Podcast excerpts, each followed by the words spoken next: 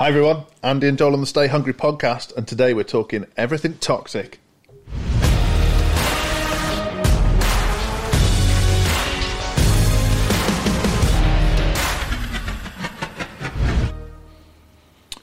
Hello, Mr. Rowe. Hello, Mr. Stone. How are you? All right, thank you. How are you? Excellent. Yeah, very good. Thank you. So you've come up with this one. Um, tell me what we mean by toxic. Toxic. Funny you should ask. According to Oxford Languages, means very harmful or unpleasant in a pervasive or insidious way. Why? Insidious, wasn't he in Star Wars? Um, and the reason it, it came up is that so many people are talking about toxicity. I'm not actually sure they know what they mean by it because even though there's much wrong with the world, a lot there's a lot right with the world. And if everywhere you go, everything you see, there's toxicity, then maybe there's a common denominator. So just asking that question really about maybe Got you. Yeah. should we sometimes internalize, look inward before just spouting our own uh, our own toxicity about toxicity? Really Yeah. hard to say toxicity. Toxicity, yeah. Um, I guess for like business owners, this is a an easy trap to fall into of like, oh, they're just toxic. Oh, the trolls are toxic. Oh, the news is toxic, toxic, toxic, toxic, and even more so in a in a world where everything's so divisive at the moment. So if you don't agree with me, you must be toxic. And Then you get cancelled. well, yeah, yeah, and I mean, yeah, prime example. That's a good. That's a good example. So Piers Morgan's just launched his new show, hasn't he? On whatever Talk TV is it? Ah, okay, yeah, I saw Ant Middleton post something about it. Yeah, And he was saying, "Oh, if you're a snowflake, don't watch this. If you're woke. woke, don't watch this. I'm the anti-woke soothsayer. Yada yada yada." Does he think woke and snowflakes are the same? Uh, are, are they basically in in Piers' world? They're basically the same. I think they? it serves his purpose for Yeah. them to be, yeah. But also, I think he's a smart man, so he's deliberately being divisive Mm-hmm. to attract people. Uh, and you could argue Trump did it with American election. There's loads of people online do it. We follow some very well-known business gurus, for want of a better word, that do it all the time. Comment on other famous people's posts with the exact opposite opinion, that kind of thing. Oh God, that's that's that's become a worrying trend. I see that a lot now. I see it a lot um, in in a number of industries where right. I know. What's an example? Oh, I know. People talk about the five a.m. club. Both, both me and you getting like getting up early. It's almost become a marketing trick now. Right? Let's be anti five a.m. club. Let's be anti this because it's popular. It's like, well, anti-diet clubs one I keep seeing a lot at the moment. So, um, obviously, there's hundreds of diets out there in the world, and there's a few coaches now who are saying diets are for wankers. It's all about lifestyle change. Anti-diet club, and I've seen a, the coaches who are pro-diet saying that's nonsense. It's just semantics, and you're you're twisting it to make it divisive. Yeah. And and when you get down to the root cause of most of these things, it is just semantics. It's it's people. Oh, you're right wing. Oh, you're left wing. Well, There's very few people you'll meet that are entirely right wing or entirely left wing.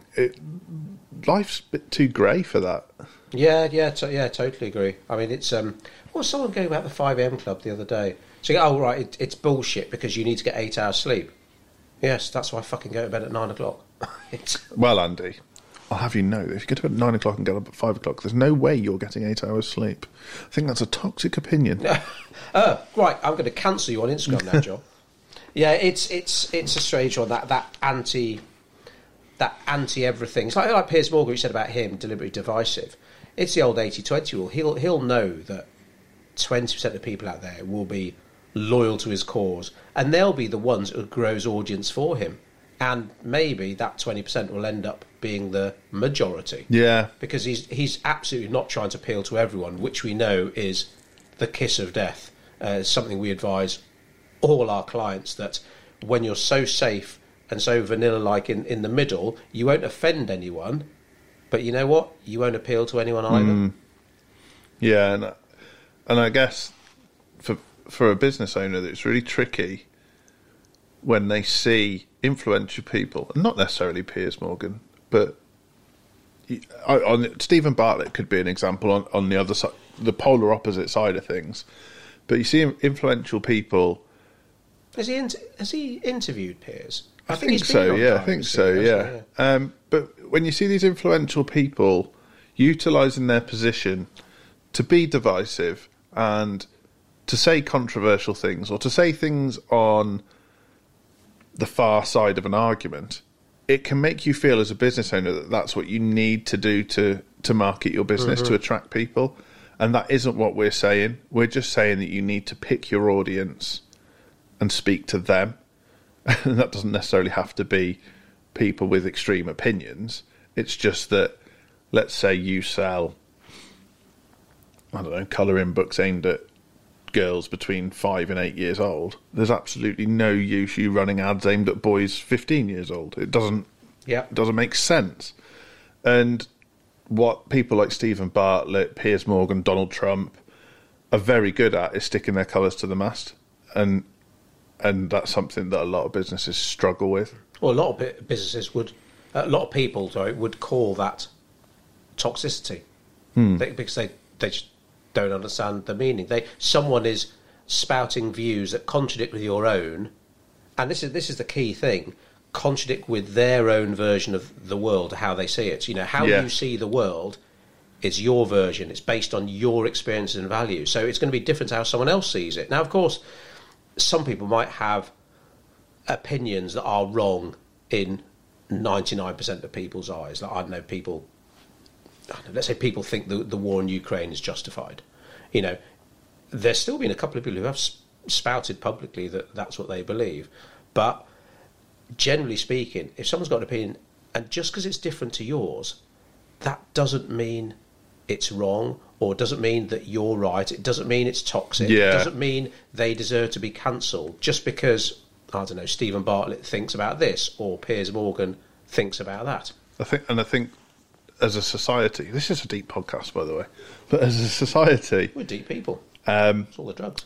it's really interesting how, as facts got eroded as part of the fabric of society. So you could say it was political, you could say it was the internet, you could say it was social media, but as as the importance of fact became less prevalent in argument, toxicity has skyrocketed in people's vocabulary. So it's like if you don't agree with someone's opinion, and I and I stress opinion, not not fact, then you're being toxic, and yet sometimes you're just stating facts. And if it, and if there's a few, let's say it's a workplace, you're in a big company, and a few people have those same opinions that differ to yours, suddenly, I work in a toxic workplace, Yeah, and I see that. a lot. so, what would you say? Because I know it's such a prevalent word now, but there are people we see who who seemingly everything is toxic. They they got toxic friends, uh, the people they choose to follow on social media, their workplace, and it's almost like they can't put out a single tweet or a single blog or a single podcast without mentioning toxic 500 times. yeah. That- I I I really find that difficult. That and it, this sort of takes me back to school, and I'll pick on myself rather than picking on um, other people. I Just another childhood story then. a little bit, but right, right. but- Caitlin, get the violins. Right. Brilliant. He's a very sympathetic man. Um, so in primary school, I, I moved primary schools in primary school. So at five years old, I moved to some back backwater um, for about six months and got bullied. Uh, and I did get bullied. And then we moved back to So you were six foot tall? yeah, from birth, yeah. So we, so we moved back to to where we were originally from, and primary school was okay. But then when I went to secondary school, I thought I got bullied, and it was it was really interesting. So, um, well, it wasn't really interesting at the time. It was fucking horrible. But I thought I was being bullied, and so the more I thought that, the more I thought I was being bullied, and I became hypersensitive. What do you What do you mean? Why do you, you think you were bullied? You were or you weren't, isn't it?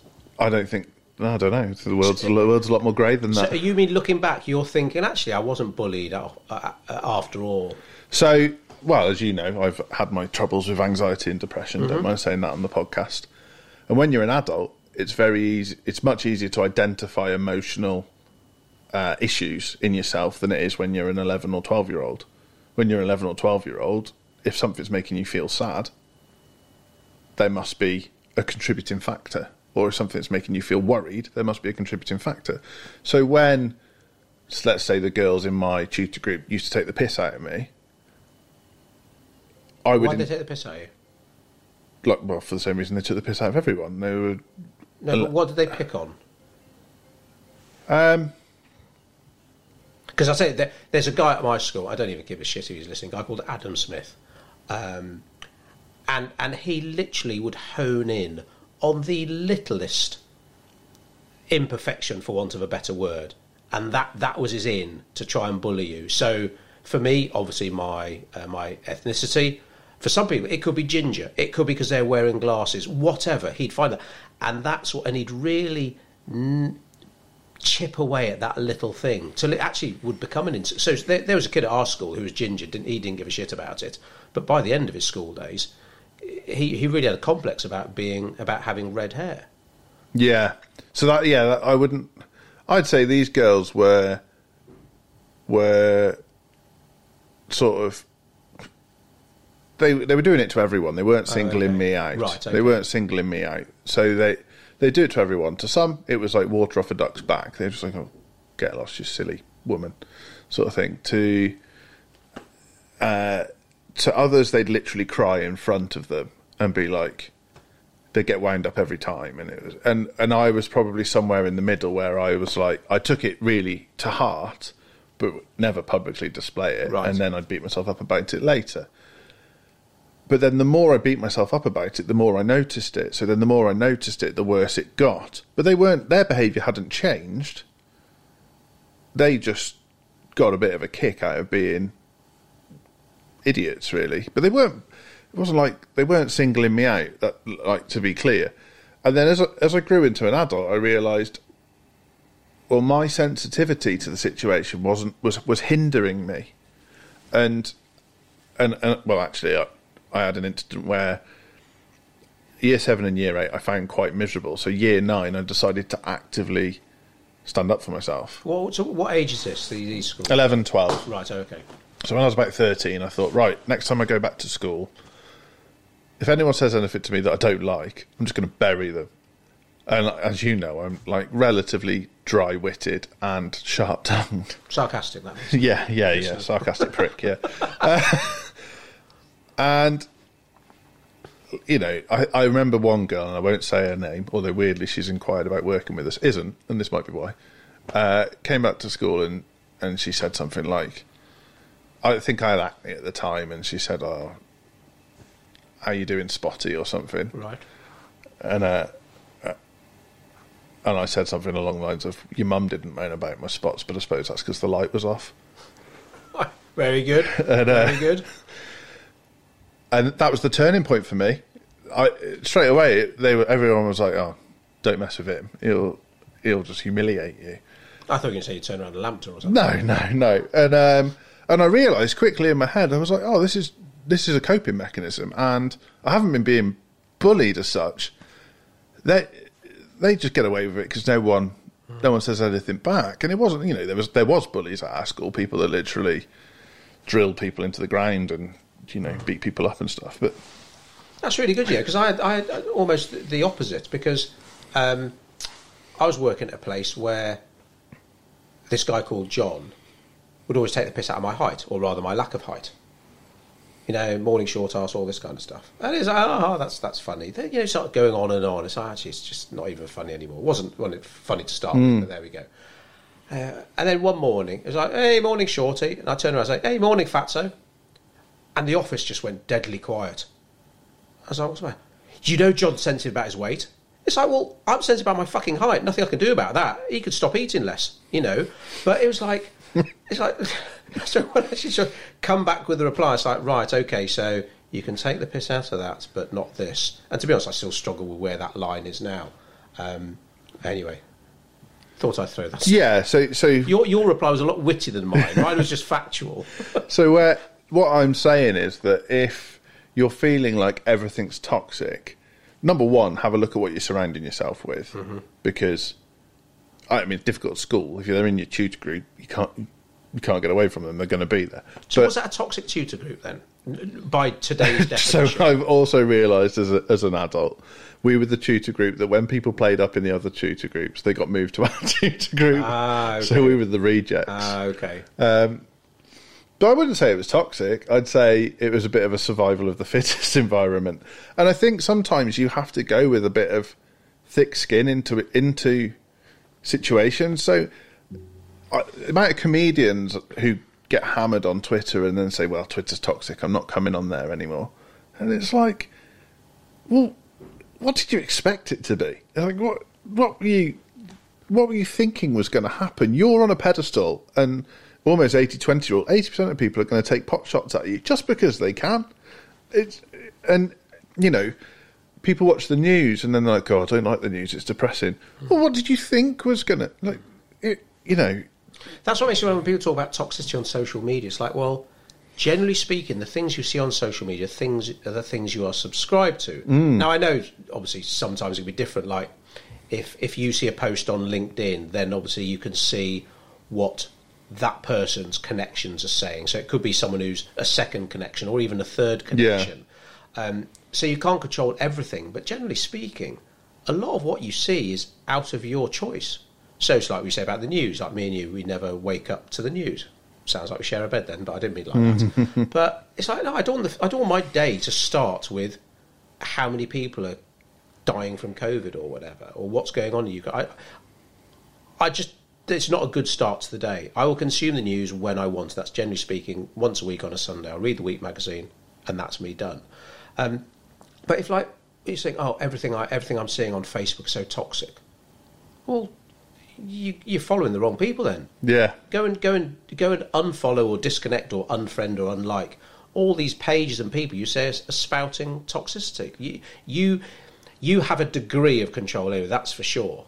But I think some people, and and this this is a, a controversial one we got into trouble uh, before about is that some people have so little generally to worry about That they find stuff. that they find stuff that I think one day they'll probably look back and say, "Holy shit!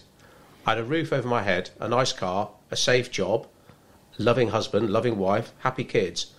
What the fuck was I complaining about?"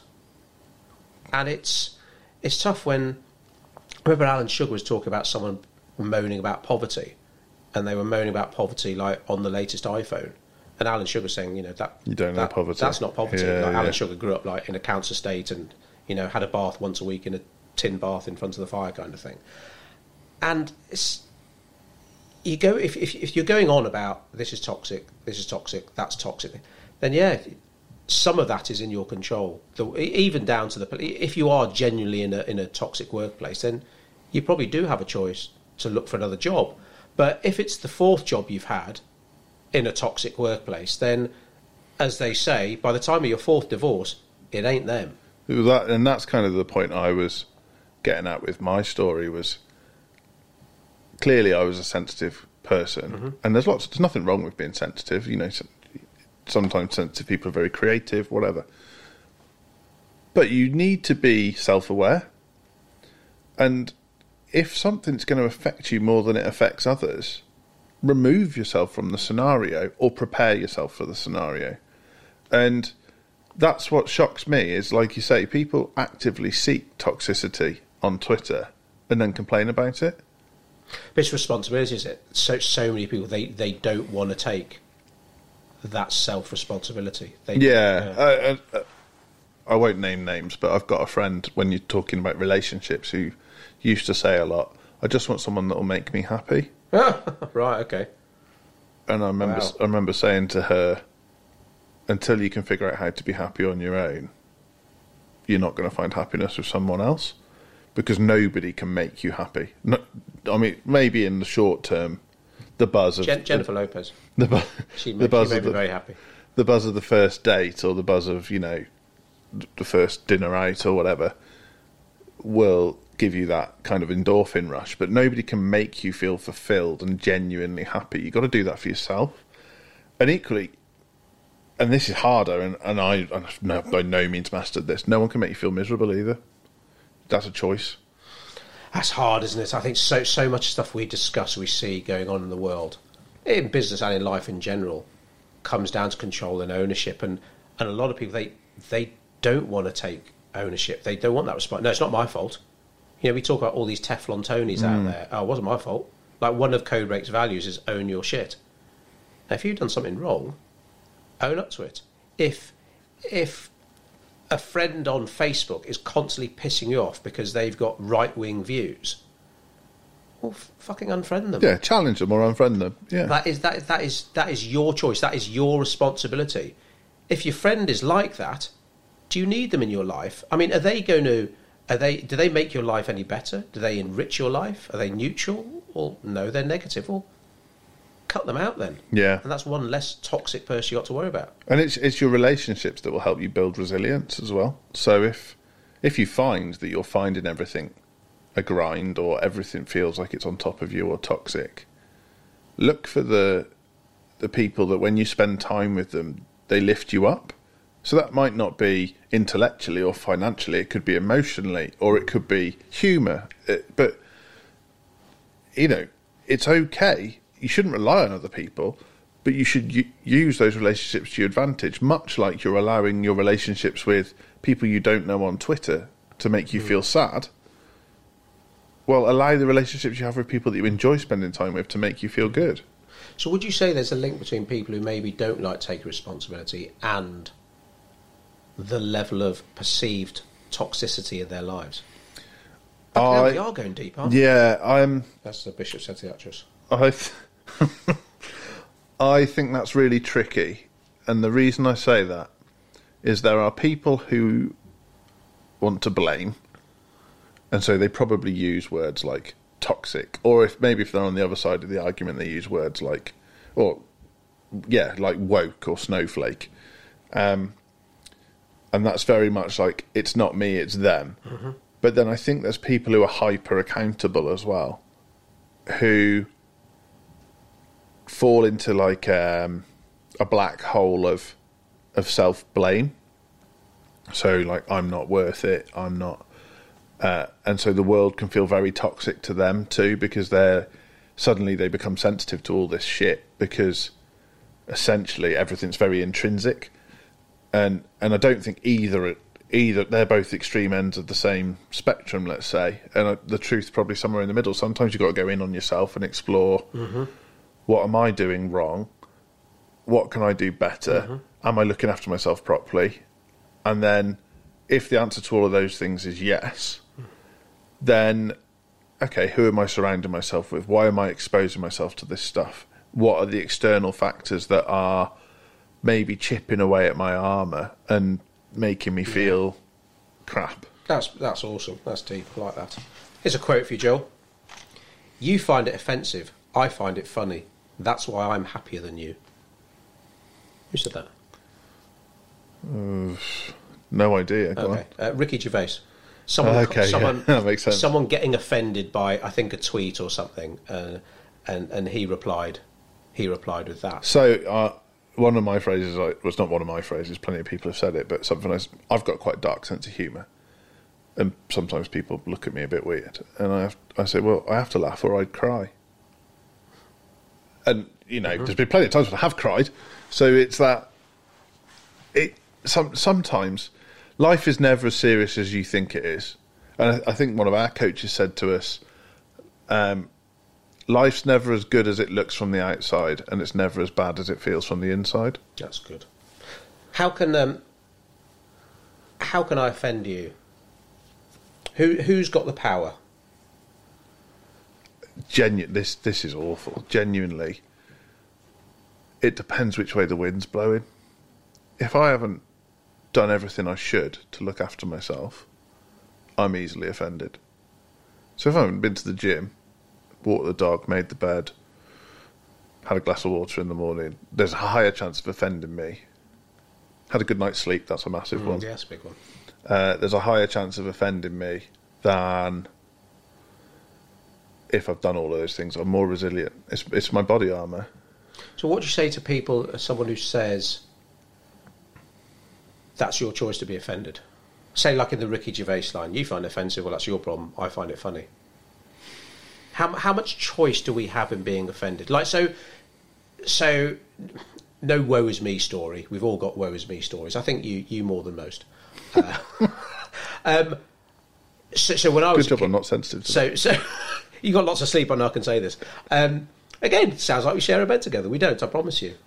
Um, it's not Wednesday, is it? No.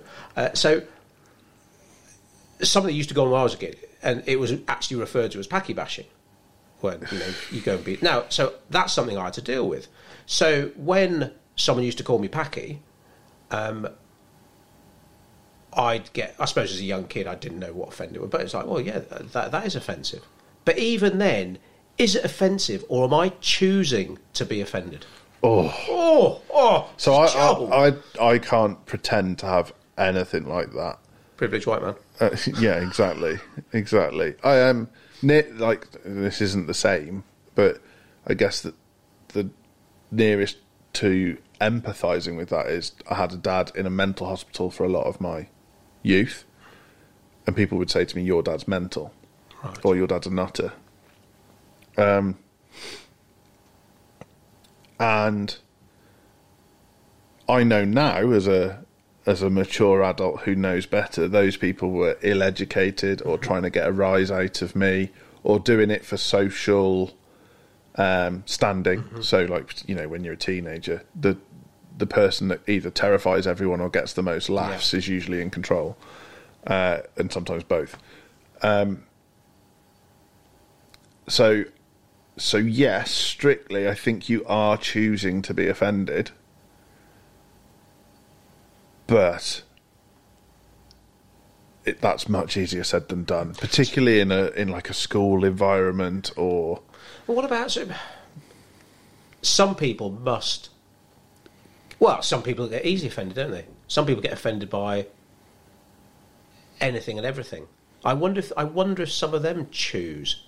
Like I, I, I just yeah, I, I, I, I'm the sort of person I just get offended by everything. Everything's toxic, Joel. not consciously. Hmm. And do you think that's that well shaped by their their experiences? Their because I I know. I, I think I know one of the reasons I don't get wound up or easily offended or or or angry about when I hear people directing shit at me is because it can't be worse than Paki bashing. Hmm. So, and maybe a bit naively, I thought being half white, half Indian would almost give me a foot in both camps. So that'd be cool. I'd straddle both communities.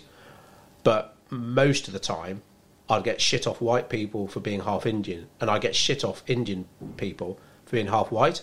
And in fact, a lot of the fights and stuff I get into were with Indian people. So, so that, so don't get me wrong. There was a there was another Indian kid at school, and he- and he was quite um, he got quite shook up by it all, and nothing major, but you know he sort of went one way. But for me, it basically toughened me up because I was, you know, a son of a doctor, middle class, generally speaking, you know, and didn't want for much. So it was quite a, a, a lovely upbringing. But that toughened me up. So now there's not much people can say that are just really piss. So I don't So- take offence easily. I so, guess what I'm trying to say because of that. There's an interesting thing you've raised there, and it'll probably provide some insight to people listening. What is it about you, or what's happened in your life that rather than you, so you could have gone, oh, I got horrendously racially abused as a youth, and then to top it off, people have said this to me, said this to me, said this to me. So you add it to the to the list, but you're not doing that. You're say you're doing the every time someone says something now that is directly aimed at you, you're saying, "Well, I've heard worse, so can't hurt me." What's created that resilience in you? Because not everybody would react like that. Well, I know my mum used to say to me uh, as a kid, at a very young age, "Oh, you're stubborn, you are." She she she'd tell me like sometimes she shouted at me, and she said I'd look at her with this look of defiance. Um, and back then, stubbornness was an insult. Now I take it as a compliment. It's a good thing to be stubborn, Joel, to know your mind. Um, Pain in the arse. single-minded bastard. Um, see, I, I got a degree in psychology, believe it or not. Um, not that I studied much, And it's just one of those arguments that will just rage on that what are you born with? What do you learn? And the and the cop out was everything is is biosocial. It's partly what you're born with and partly where you grew up and stuff, uh, and what you grew up surrounded with. But I think think something like that you I, th- I, th- I think you're born with it. That that that stubbornness. I mean, I can see in my two children from from almost birth they were different, and that's still true now. There are certain elements. Oh God, when Maddie was six months old or a year old, she used to be like this. When Holly was six months or a year old, she'd be like that. And they've carried those traits through with them. And obviously, they're shaped by their environment and and and Emma and I. Um, and the school they go to, the friends they hang out with, all that kind of stuff. But I think something like, okay, you're being racially abused. Him, it breaks him. Him, it toughens him up. I think that seed is sown, if not from birth, then then very early on. Like you read, have you read Goggins? You can't hurt me. Yeah, yeah. So, I mean, some of the shit he went through, and obviously that's just given him almost like I think an impenetrable shield. Now that you, you can't hurt him now, nothing you say or do to him can be worse than what his dad used to do to him. And and that's why it, it, it upsets me when I see people getting upset what strangers say about them on social because we know a lot of our clients one of the, the biggest fears they have is like I need to be more vocal to take my marketing to the next level, but that means I'm going to attract a few more Yeah. dickheads. And and it's like when we're coaching them on their mindset, it's like, is a stranger's opinion going to be more important than you providing for your family? It's almost how you have to look at it. And I think that's a great way to sort of to wrap up on this is for business owners. It's not always going to be possible to avoid what is deemed toxicity. Um, so you need to have a think about one. Do you want to put your head above the parapet? Which, if you're going to be a successful business owner, I'm afraid you're going to have to. In one way or another, you're going to have to put your head above the parapet.